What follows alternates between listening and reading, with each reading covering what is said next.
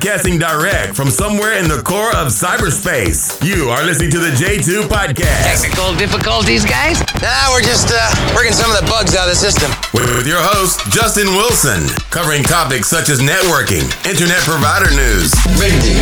A computer.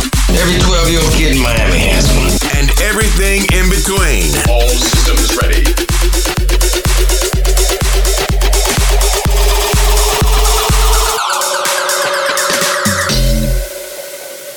Hi, this is Justin. It's been a little bit since I did any kind of podcast or anything like that. So I wanted to talk today about troubleshooting in ISP networks. I see this come up on forums and uh, groups and things like that on a fairly regular basis. Uh, and I see a lot of, I don't want to call it bad troubleshooting, but a lot of time wasted uh, when it comes to troubleshooting. So if you've been around networks for a while, you're probably familiar with the OSI model. Um, if you're not, go read you know any CCNA book, um, study guide, anything like that. It talks about the seven layers of the OSI model. It's kind of the standard uh, model for computer networks, computing, uh, that that sort of thing so once you once you familiarize yourself with the OSI model in an ISP network what we deal with is the bottom three layers the physical the data link and the network layers. Uh, we, we deal with some other ones uh, especially when it comes to troubleshooting customer devices and things like that. But for ISP engineers physical data link and network layers are the ones that most of us deal with so when I see people do troubleshooting, they start when I see people troubleshooting on these networks, they, they tend to either kind of jump around or they start at a higher level when they should have started out at a lower level. And what I mean by that is your physical layer. Um, that's where you should always do your troubleshooting, no matter if it's just a quick once over.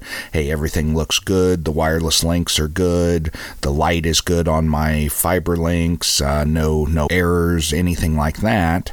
So then you you can move up. Okay, is it something in the data link layer? Is the switch port uh, throwing me errors? Is uh, are are we getting a spanning tree loop? Something like that.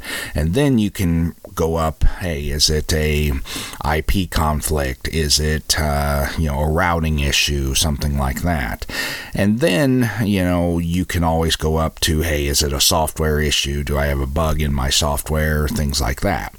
But always start at that physical layer. Uh, I don't have any numbers to to back any of this up, but most of the issues I see come down to the data link layer. You know, obviously we all hear the joke. Uh, does your computer have power? Well, you know, I've I've and I've I've been guilty of this. I was guilty of this this morning.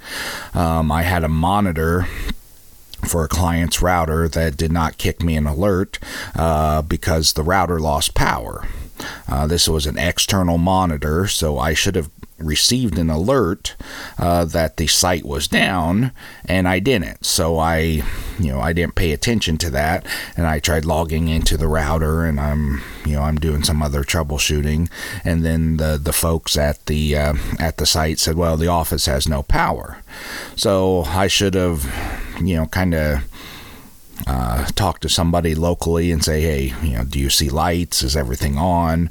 But I'm, you know, I'm trying to do pings. I'm trying to do this and that. So, you know, I, I caused myself a little extra time rather than just picking up the phone and, hey, it's, you know, is everything good?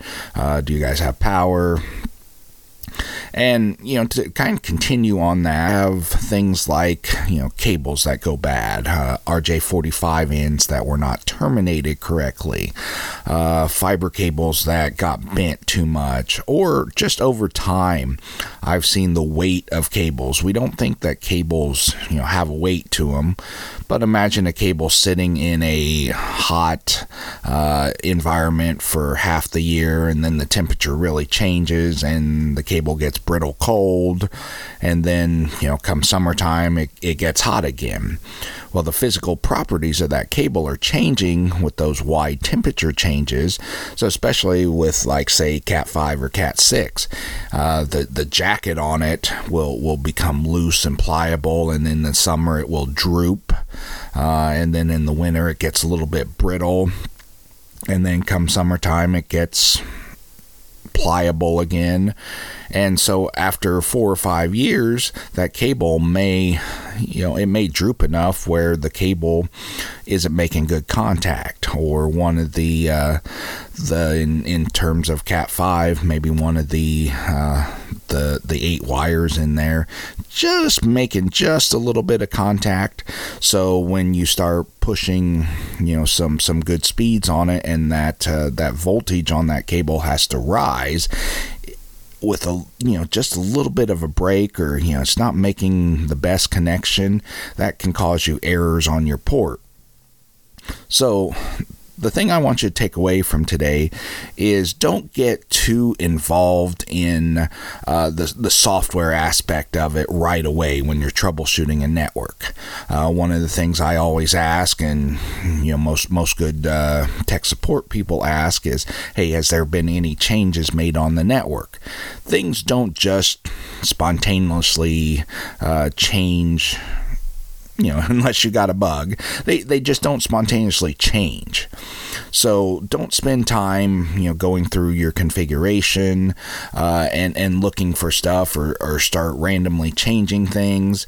You know, look at that physical layer. You know, wipe that off your your radar first. Is everything good there? Okay, then we're going to uh, go up to our data link layer. Are all our switch ports good? Or are all of our wireless backhauls? Uh, do they have any errors? Do they are they maybe some frequency issues, things like that? So yeah, just kind of take that away today, and uh, you know, concentrate on those layers, and you'll you'll be able to go to go to sleep at night and, and save yourself some time. And thanks for listening.